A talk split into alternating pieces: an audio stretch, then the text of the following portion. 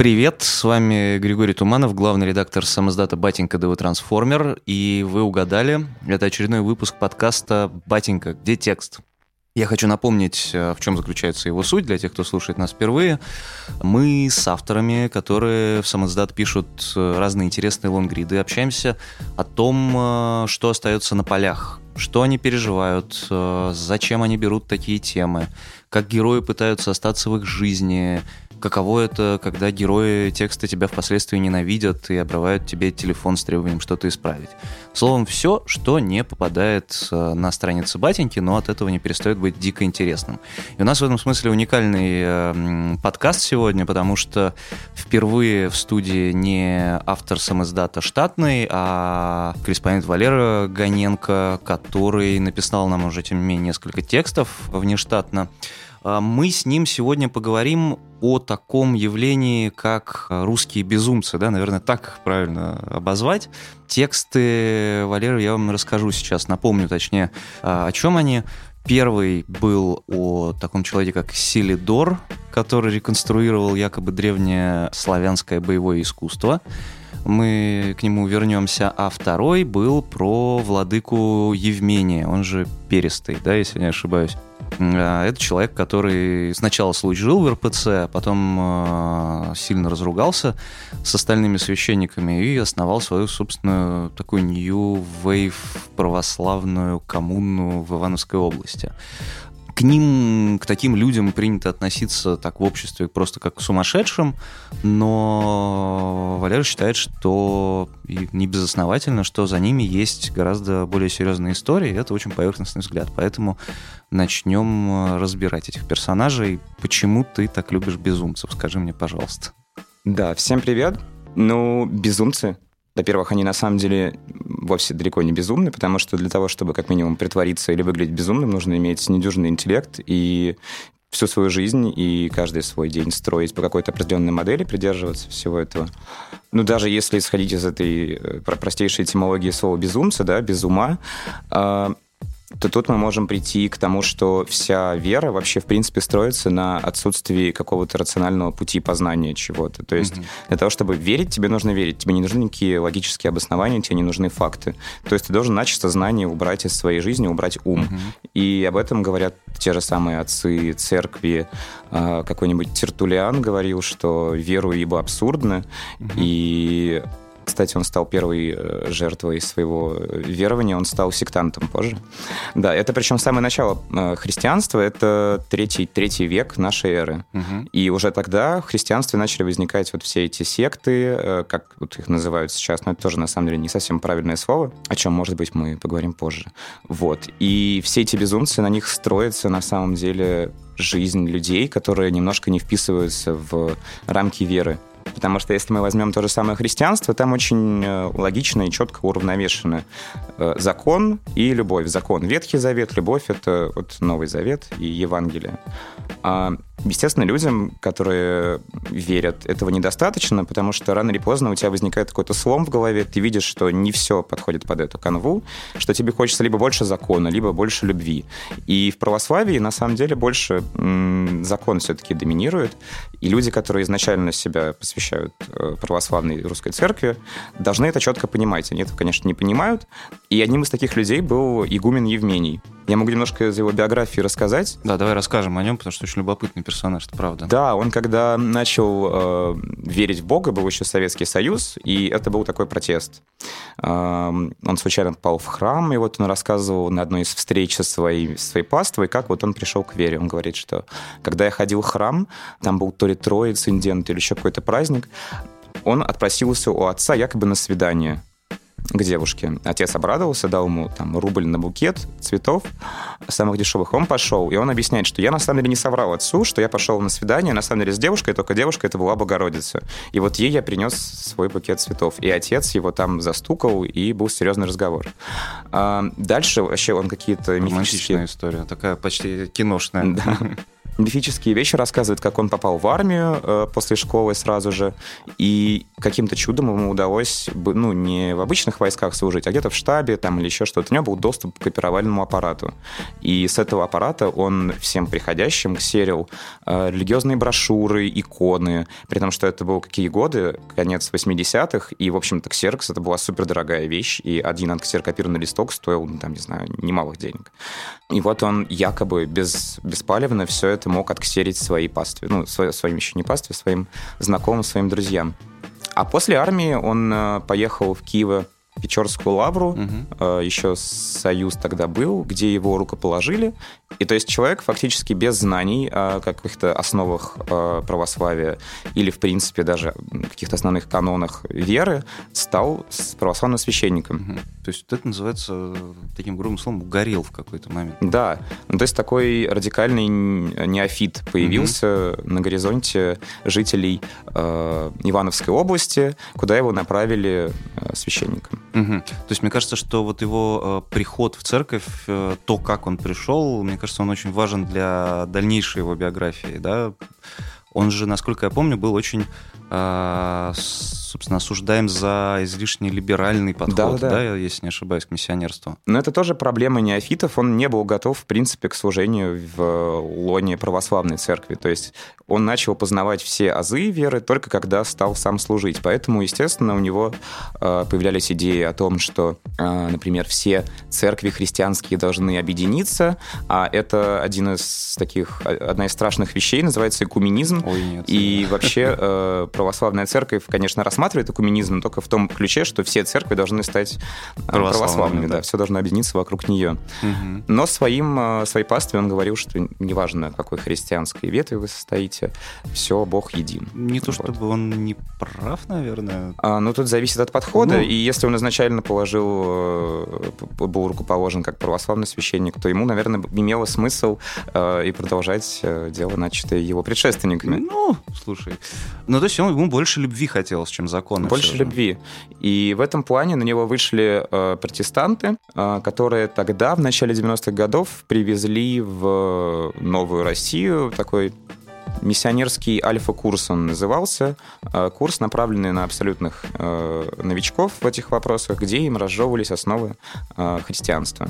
И игумен Евмений, как по их предположению, лучше всего подошел под этот альфа-курс. С ним вышли, значит, протестанты на связь, и дальше по этому альфа-курсу стали ну, протестантами, который не утверждался, насколько я понимаю, православными иерархами. А он проповедовал у себя в Ивановской области. Ну, то есть он, насколько я помню, допроповедовался, был изгнан, mm-hmm. да? Запре... Он запрещен к служению, да? Или... Ограничен а, или как это правильно? Там он выведен за штат, из сана он не извергнут, поэтому угу. он до сих пор может называть себя игуменом Евмением, при том, что сам из себя он представляет абсолютно такого индийского гуру. Э, просторные одежды на колени, когда он сидит и вещает, накинута какая-то белая, не, не хотел сказать тряпка, но какой-то вот покров белый, угу. четкий, и везде эти палочки индийские, ароматические. То есть, да, он больше похож на гуру внешне сейчас, чем на игумена. Хорошо. А, давай перейдем так ко второму герою, потому что, мне кажется, первого можно бесконечно обсуждать, второго не хуже. Mm-hmm. А, Селидор, да, человек, который положил свою жизнь на то, чтобы а, разрабатывать якобы древнее славянское боевое искусство. Расскажи о нем немного и о том, как ты им увлекся и что ты о нем понял. Угу. А, ну, на самом деле можно даже сказать, что и Евмений, и Селидор — это явление одного порядка. А, опять же, есть такое слово «маргинал», оно очень прекрасное и нисколько не негативное. Это люди, которые просто не а, вписываются в какие-то доктрины. То есть они находятся между чем-то на полях.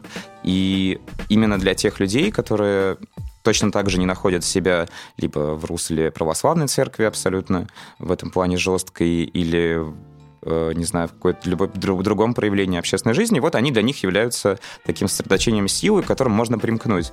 Но в отличие от э, игумена Евмения, который сейчас за посещение своего поместья, где он проповедует, берет немалые деньги, при мне вот девушки, молодые люди, которые там были, называли суммы около 5-7 тысяч рублей. Они заплатили за... Один визит. Ну, за недельное пребывание mm. у него, скажем так. Но учитывая, что он, конечно, их кормит и развлекает, то да, это колоссальные деньги, но он на эти деньги живет. А Селидор сейчас абсолютно забыт. Фактически mm. у него пик популярности пришелся на начало 90-х, когда точно так же, как и с открытием православной веры, люди начали открывать для себя какие-то древнеславянские языческие традиции или заново их придумывать, и он тогда был очень актуален. Но сейчас он... Я был на его тренировке, и мне, конечно, его жена сказала, что вот если бы вы пришли на прошлой неделе, вы бы застали тут здесь человек 20, не меньше, и что есть огромная федерация, но там было 5 человек, когда я пришел, тренировались. Федерация, э, как это правильно называется, славян Славяно-горецкой борьбы, да. Угу. Он у них есть филиалы. Угу. Я даже в тексте смотрел, где, в каких городах у них есть филиалы, но по большей части эти группы ВКонтакте, которые посвящены этим филиалам, либо давно заброшены, и там последние посты за январь 2016 э, года, например, и больше с тех пор уже ничего нет. А, либо там состоят 20 человек, которые никаких э, признаков жизни не подают. Угу. То есть филиалы тоже фактически мертвы. И существует он за счет писательства сейчас, Селидор. Угу. Э, он открывает людям глаза на правду Древней Руси, на то, как все было на самом деле, на варягов. То есть он, конечно, противник этой э, нормандской теории. Да, ну то есть он не с, э, существует за счет пожертвований, в отличие от Евмении. То есть на самом mm-hmm. деле он э, абсолютно верит в то, что он делает. Но при этом, да, у него, конечно, зверская конкуренция одновременно с э, многочисленными фитнес-клубами, где есть вполне традиционная, там, не знаю, традиционный бокс. И, я думаю, историком Фоменко, ну, как минимум. Или там передачей «Военная тайна» которая про тебя объясняет, что все было не так, и все, все ящеры.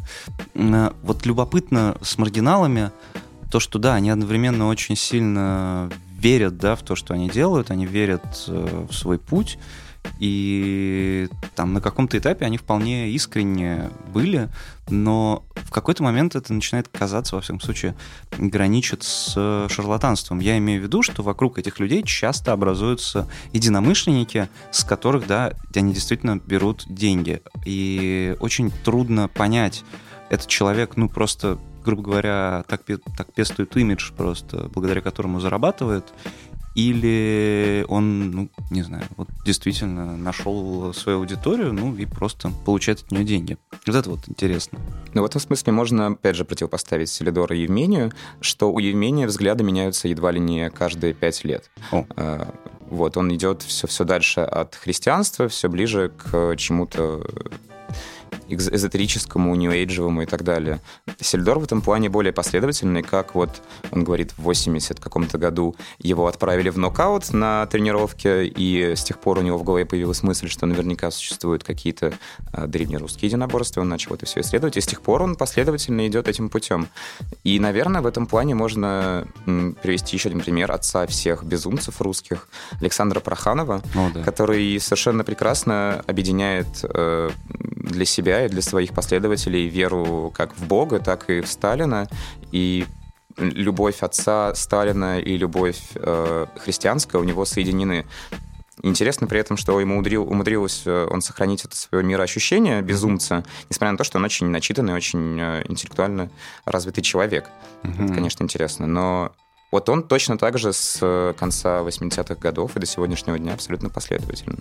Но занятно, да, что есть такие безумцы, да, действительно, отцы этих безумцев, типа Проханова, или вот, кстати, хороший персонаж в этом смысле Дудин, которые при этом ведут образ жизни совершенно не маргинальный. Ну, грубо говоря, мы там видели из многочисленных расследований, что тот же Дудин, он, ну, участвует там даже в каких-то внешнеполитических историях, да, налаживая контакты с националистами там по всему миру. И я думаю, неплохо себя чувствует чувствует, и во всяком случае лучше, чем тут вот мы все в студии, даже там чисто финансово. Вот это тоже любопытный момент, когда вроде безумец и маргинал как-то умудряется, я не понимаю, как они это делают, встроиться во что-то, ну, финансово успешное и административно успешное. То есть, когда они умудряются делать карьеру, при этом совершенно не отрицая своего вот этого безумия и не переставая им быть. Вот это вот для меня загадка, грубо говоря, почему, ну, не знаю, Селидор у нас не стал там советником министра спорта, например, и туризма. А кто у нас он сейчас? А, неизвестно, кто пока. Мутко ушел в строительство. Вот как, ты думаешь, как устроен этот механизм? Почему одни безумцы, окей, мы без каких-то коннотаций произносим это слово, делают успешные карьеры, другие вот э, как-то живут, в общем, сами с собой, своими 20 поклонниками? Но здесь страшно уйти в какое-то либо евразийство, либо в э, эфир «Радио Свобода». Я не знаю, mm-hmm. мы сейчас начинаем обсуждать Дугина. Но Дугин просто оказался в нужное время, в нужном месте, что со своими идеями евразийства он э, слился с Владимиром Путиным, которые такие идеи абсолютно привлекали, которые помогли ему во многом построить свои отношения, свои отношения с подчиненными и вообще с остальным э, внешним миром.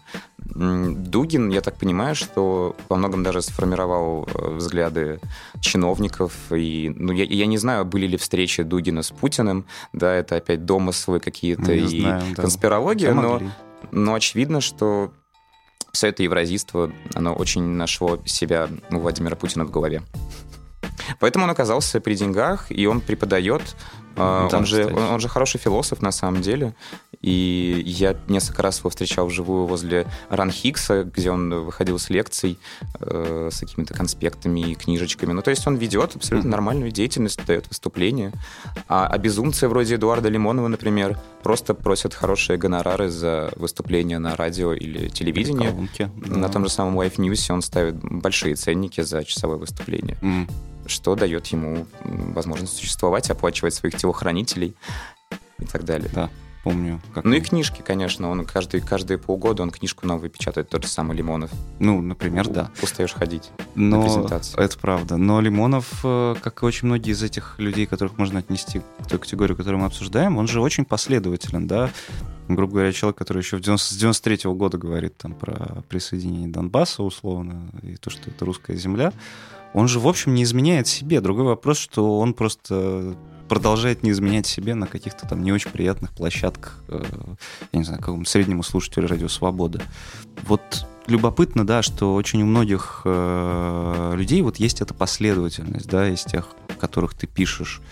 То есть окей, хорошо, там эволюционирует как-то Евмений, но все остальные, они скорее вот как, как там, не знаю, это случилось с ними в 80-х или там, в конце, начале 90-х, так они, в общем, такие остаются. Почему так, интересно?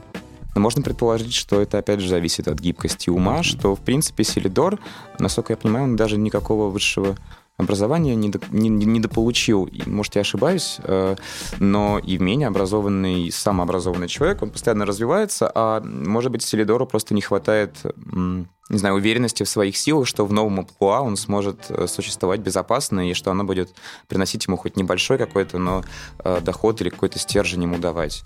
То есть возможно, что просто у него не хватает э, сил, возможностей пере, пере, перевоплотиться. Mm. Ну, а с теми же самыми Дугинами и Лимоновыми они просто очень хорошо в этом своем амплуа существуют, и зачем им менять что-то? Ну да, просто любопытно, что этих людей уже нельзя назвать там сумасшедшими, какими, какими бы сумасшедшими идеи ни казались, которые они э, несут. Вот любопытно, да, что они все порождения, в общем, развала Союза, да, и того времени, когда мы начали там жадно все впитывать головой там, общество памяти, и, в общем, дальше по, по тексту песни «Гражданская оборона». Да, ведь Селидор, кстати, имел отношение к этому обществу, как я, я писал, если ты помнишь, mm-hmm. что он был головой то ли Конгресс русских... Нет, Конгресс русских общин это про другое, но, в общем, он стоял в какой-то организации, угу. где наравне с ним, во главе которой был человек, а, который... РНЕ? РНЕ, может? Нет, нет, нет, нет, который имел прямое отношение к этому обществу памяти, а. который э, был осужден за то, что убил свою жену. Да, точно. Да-да-да, и был отправлен в психбольницу, из которой он благополучно потом сбежал. Да, вот да, этот да, человек имел самое прямое отношение к обществу памяти, он был одним из главных на то время антисемитов, написал немало про жидомасонские всякие заговоры и так далее. Но Селидор от него быстро открестился, как только понял, что э, связи с обществом памяти и антисемитами ему вредят. Скорее. Mm-hmm. Кстати, а вот если, что называется, русские безумцы с чуть иным оттенком, ну, которые не про посконность не про антисемитизм и так далее. Есть безумцы, которые вообще ни про что. Э, абсолютно такие прекрасные юродивые персонажи, которые существуют, как и, не знаю, 500-700 тысяч лет назад на пожертвования окружающих. Вот я был в Питере недавно, и проходил по дворам и увидел, что двор... Ощущение, один... что ты сейчас описываешь да. украинских блогеров, да, прости. Двор замечательно как-то разукрашен, ну вот это вот безумный жаккард, стены раскрашены, какие-то горшки стоят, э, автомобиль какой-то старый раскрашен. И И мой попутчик говорит, что здесь, в этом подвале, э, оккупированном, живет э, мужчина по имени Нельсон, которого жена или дочь выгнала из дома, и он просто пришел в этот подвал, начал там жить. Он не работает, он провел себе провода внутрь своего подвала, интернет провел, и вся его пища — это то, что ему несут местные жители, с которыми он наладил совершенно чудесные отношения. То есть он не платит за свою жизнь, просто радует их своими безумствами, ведет себя абсолютно эксцентрично, и люди радуются этому. Класс.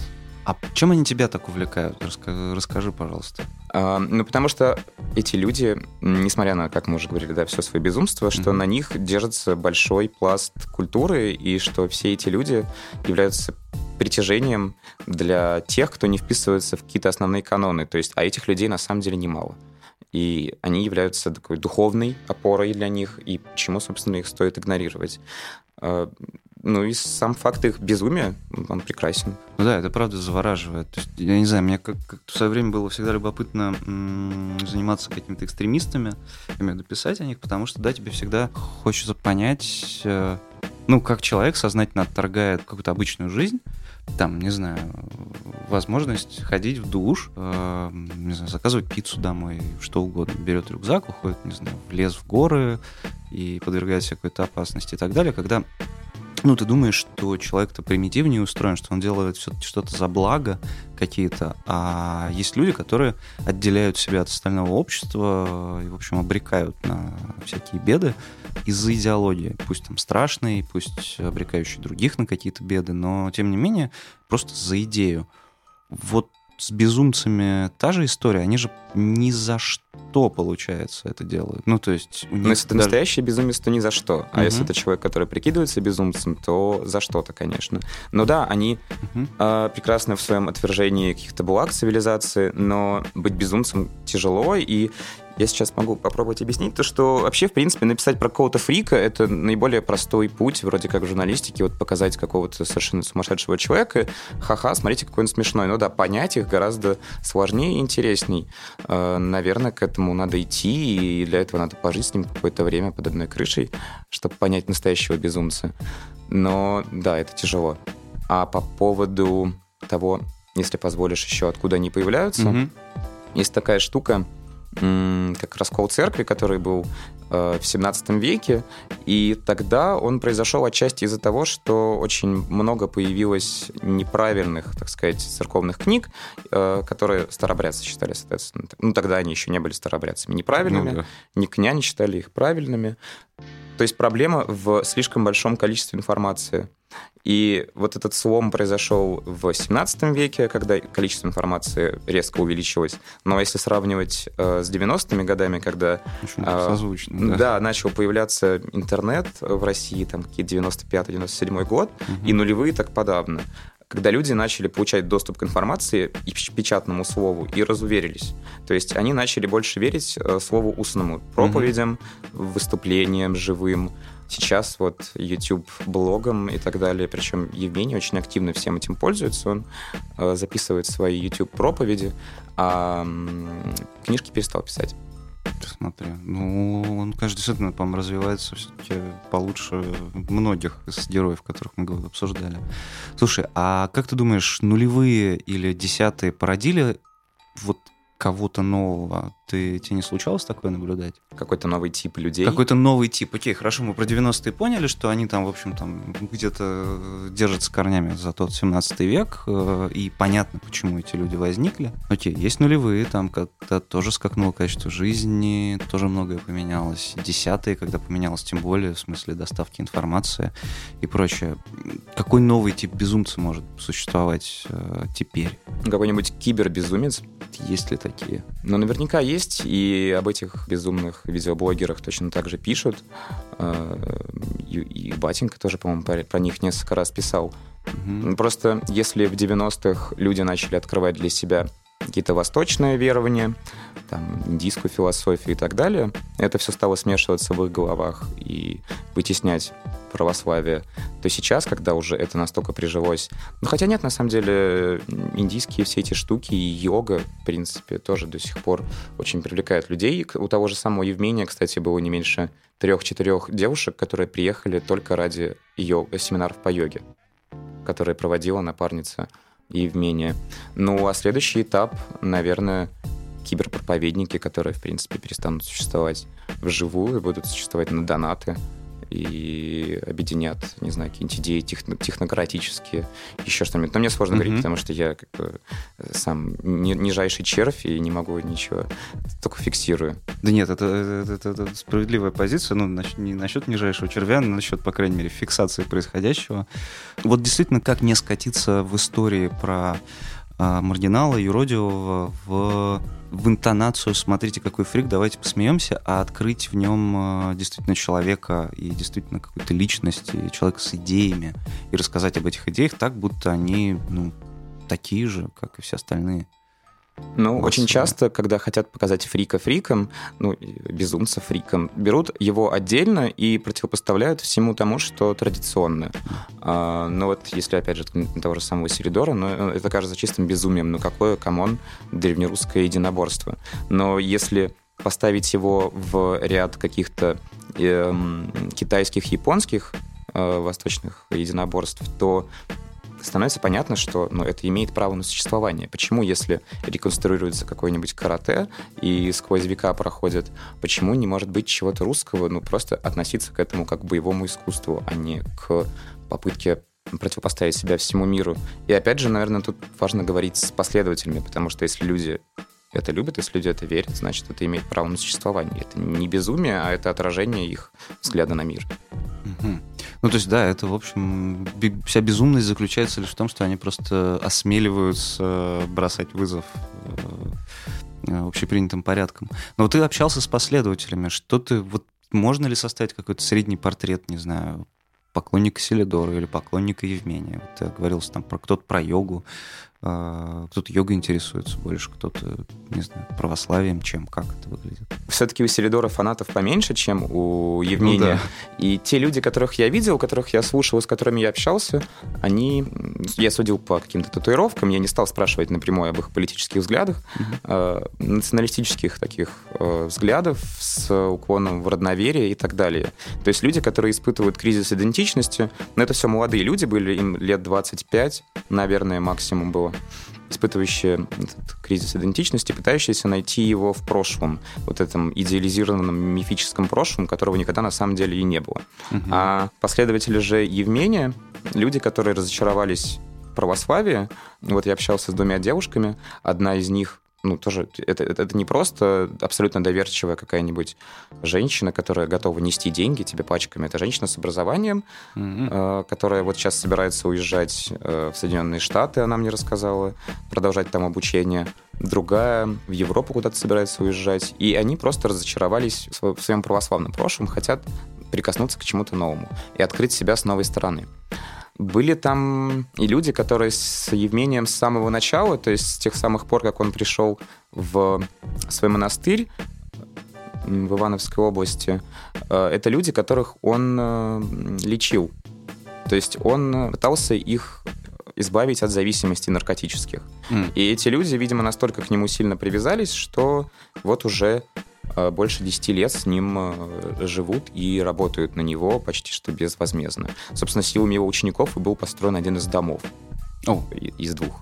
Вот такой вот был юноша совершенно такой типичный Алеша Карамазов, ти- mm-hmm. тихий юноша, который абсолютно благостный и радостно воспринимает любые проявления доброты, но сам абсолютно скромный. Вот он один из выходцев этой группы антинаркотическое явление. Mm-hmm. Вот интересно, почему их тогда э, преследуют? Ну, то есть подозреваю, что в Евмении ну, там, или возникают, или возникнут, или возникали какие-то проблемы, не знаю, там, с этими контролирующими органами и так далее, когда в то время как эта группа же, ну, очень многочисленная, очень... Это, ну, в общем, это люди, которые не несут, вроде кажется, угрозы. Почему с ними, с маргиналами борются, по-твоему? Есть ли в них при этом действительно опасность какая-то, как тебе кажется? Ну, таких маргиналов церковь обычно клеймит как еретиков, угу. и против Евмения РПЦ выпускала несколько постановлений, что игумен Евмений отныне и впредь не является там, служителем Русской Православной Церкви, а книжки его, э, когда он еще был православным священником, написаны якобы для распространения веры православной, читать не следует, потому что они не совсем соответствуют нашим взглядам. Ну, то есть мнение автора не соответствует мнениям редакции. Эм, ну, действительно, я, я прочитал пару его книг, и он очень сильно уже тогда, это нулевые годы, он склоняется к протестантизму. Э, в том смысле, что ты должен зарабатывать много денег, иначе ты не нужен православной церкви. Ты, зачем православной церкви сирые, убогие калеки? Э, церкви нужны сильные люди, которые помогут ей стать тоже сильной вот такие взгляды он проповедовал, а это абсолютно входит в противоречие с православной церковью. Просто он не, немножко не в ту веру пришел, наверное. Ну, то есть ошибся еще тогда на старте, да? Да, а преследует, наверное, это все, во-первых, обоснованно в плане контролирующих органов, потому что если человек, который не имеет специальной медицинской подготовки, пытается лечить наркозависимых людей, то получается, ну, какой-нибудь э, фонд город без наркотиков с привязанными кроватям людьми и питаемыми. Или, Например, да. я не знаю, просто люди начинают их дико ломать, начинают, и они начинают творить бесчинства какие-нибудь. Я не знаю, как вообще можно позволять непрофессионалам заниматься этим, но бог с ним, если он оказывал им только какую-то моральную поддержку, то пожалуйста. Угу. В этом плане их действительно стоит преследовать, не преследовать, точнее контролировать их деятельность, потому что...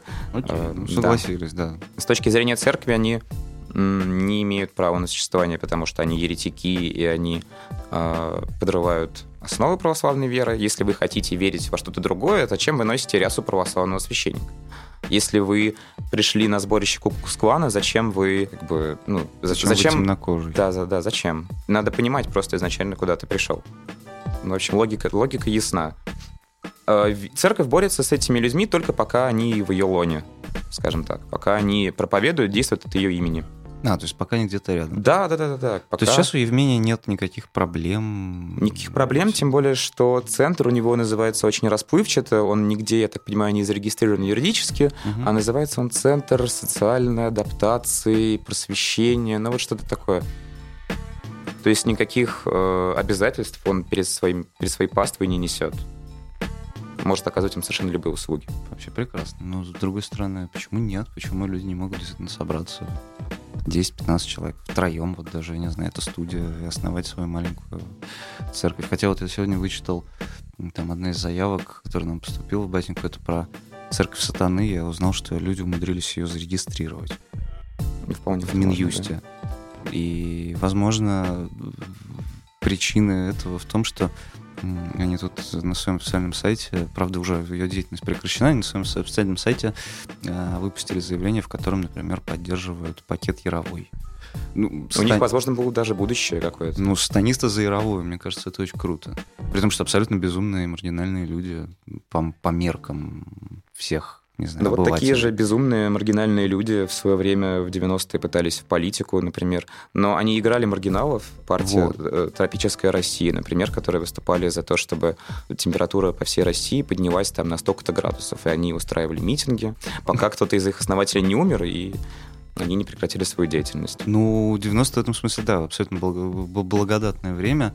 Но, с другой стороны, если посмотреть на там нынешний политический ландшафт, то не нужно быть, мне кажется, супер фриком каким-то специальным. Предостаточно людей, встроившихся в в истеблишмент, я говорю не о Дудине, а о каких-то таких вполне, знаешь, обычных людях, которые, в общем, не хуже, не, не менее мракобесные э, и не менее, там, не знаю, ряженые, чем какие-нибудь тамплиеры или казаки. Ты имеешь в виду какую-нибудь Наталью Поклонскую или Ну, вот, например, Милонова? да. Вот, вот, вот, к слову, да, Поклонская, она же тоже вот ее можно отнести к безумцам. Она, она абсолютно последовательна в своем, как мы скажем, безумии. Mm-hmm. Но, но давай еще раз как бы поясним, что вот мы с тобой такие сидим все, э, не знаю, атеистические и прочее, mm-hmm. да, и нам, в принципе, даже любая религия, которая уже каноническая, может показаться безумием. Но что это такое Бог единый в трех лицах? Это разве не безумие? Вот хороший вопрос, да.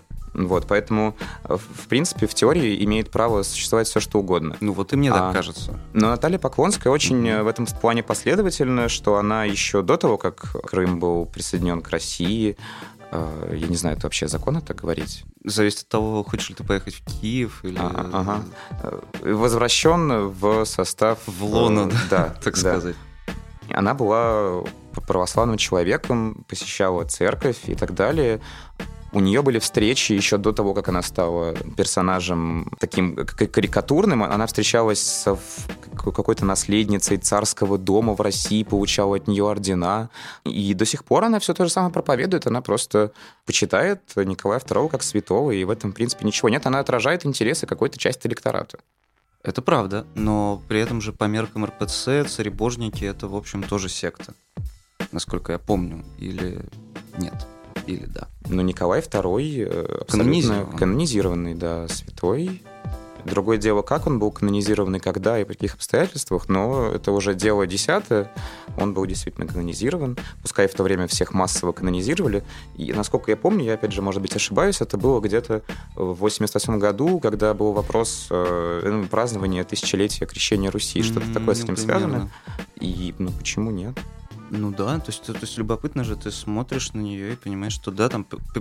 Причем а, интересно, что, несмотря на то, что она встроилась, она же даже вступала, ну, в, прям в откровенные конфликты, да, с соратниками по партии из-за этой своей последовательности а, в своих взглядах и так далее.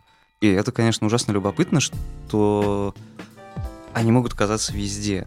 Я имею в виду у всех, и у всех у них есть границы которые они не дают, не дадут переступать в вопросах там своей веры, убеждений и прочее. То есть она же действительно пошла там в банк начала бодаться э, с руководством активно по поводу фильма Матильда, просто потому что она не может э, и, в общем, скорее победила.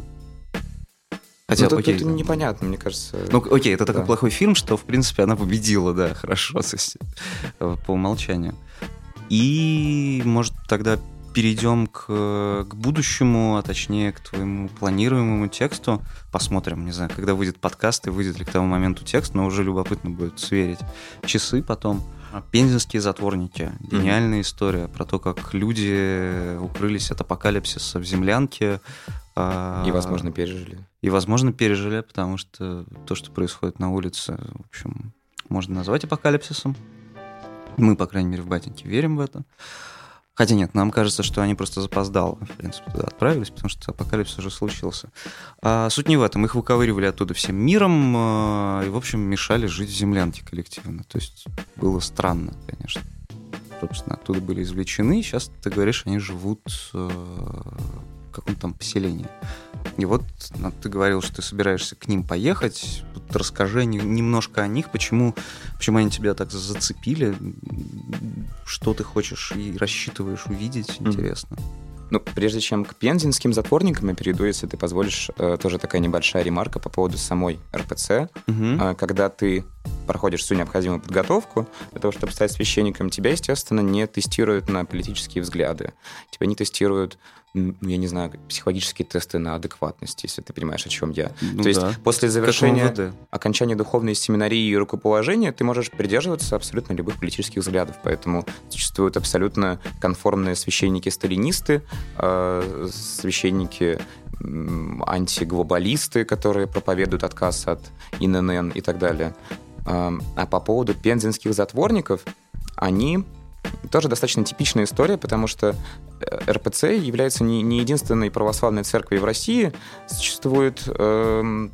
Автономная. Да-да-да, да у нее очень длинное название, но это та самая церковь, которая пыталась канонизировать Адольфа Гитлера э, на, на своем соборе, которые не признают русскую православную церковь, потому что она заключила соглашение с большевиками, и вот они как появляются настоящими православными. Но, но это все, конечно, конечно, да, для отдельных текстов, если это вообще интересно. А эти пензенские затворники объединились вокруг еще одного проповедника, еще одного гуру, который периодически появлялся на юге России, там, э, по-моему, он из Ростовской области, и начал собирать там своих последователей, объясняя им, что, ну, все, скоро конец. Заставлял их, ну, как заставлял, ментально убеждал их отказываться от своих домов, собственности, продавать всю эту шляпу и закупаться вместо этого мукой, консервами и уезжать в Пензенскую область. Я не помню, почему именно в Пензенскую область.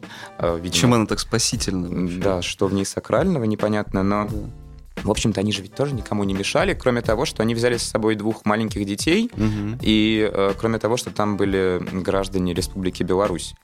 Поэтому к этим пензенским затворникам приезжал и какой-то представитель Беларуси, депутат какой-то оттуда, и убеждал их оттуда вылезти, и там э, органы, которые занимаются защитой детей и детства, они пытались их оттуда забрать. И если бы люди не начали умирать, наверное, бы от них и отстали бы. Ну, вообще, да, в чем проблема? Я залез в землянку и хочу ну, да. ждать в ней апокалипсиса. Ну, то есть, это мое право. Вот, вот в этом тоже было бы интересно разобраться, почему такой шум поднялся.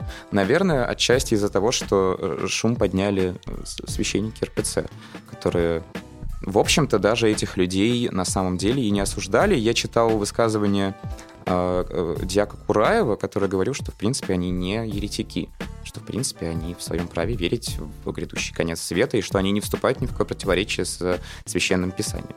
Просто они очень сильно заранее начали да? как бы всем да. этим заниматься. Что известно о них сейчас? Чем закончилась история? Мы помним, их же всех достали. Насколько я помню, их лидера то ли поместили в психбольницу, в психбольницу да. да. И, кажется, он до сих пор там пребывает. Угу. Но у его последователей были с ним очень большие разногласия. Под конец уже я читал о том, что он был несколько раз ими бит Э, и достаточно жестоко. Э, я не помню, в чем там сыр-бор был, но они уже без него фактически досиживали последнее время, он с ними не сидел там. Два человека умерли, а остальные, у кого осталась собственность, они вернулись в своих дома, но поскольку большая часть достаточно продала все свое имущество, они осели в нескольких домах в этой деревне Никольская Пензенской области, и до сих пор а, о них ничего не слышно, значит, они там либо проживают, либо родственники как каким-то образом их оттуда выманили. Угу. Но, но, но какая-то часть до сих пор в этом селе живет. Да. А, все-таки да. Не коммуницируя с местными жителями, по-прежнему отказываясь от благ цивилизации и так далее. И они... просто, просто уже земляной дом они променяли на сруб. Но они, но они не контактируют, да, с местными? Как, как ну, никаких да? сообщений о том, что бывший затворник э, из Пензенской области э, отказался от своих взглядов или там... Угу. Нет. Ну, естественно, они закупаются какими-то вещами, но я думаю, что они живут на каком-то своем хозяйстве. Ну, это... А это мне предстоит узнать, собственно, что от них осталось на сегодняшний день. Это, это может быть, конечно, прекрасная история. И мне кажется, это прям такая качественная новая планка после Селидора и Евмения. Это прям топ. Ну что, ну я тогда могу пожелать только удачи в этой поездке, потому что это должно получиться очень клево. И спасибо тебе, что пришел. Спасибо, что пригласил. И спасибо тебе за эфир. Я еще раз напомню, что это был подкаст «Батенька, где текст?». Со мной был э, впервые внештатный автор самоздата Валерий Гоненко, а это был Григорий Туманов, главный редактор самоздата. Мы с Валерием говорили о русских безумцах и о том, э, как он собирается поехать в деревню к бывшим пензенским затворникам, которые ждали апокалипсиса в землянке. Ну, а я с вами прощаюсь и ждите следующих подкастов и читайте самоздат. Пока. Глаголев FM. Ваш личный терапевтический заповедник.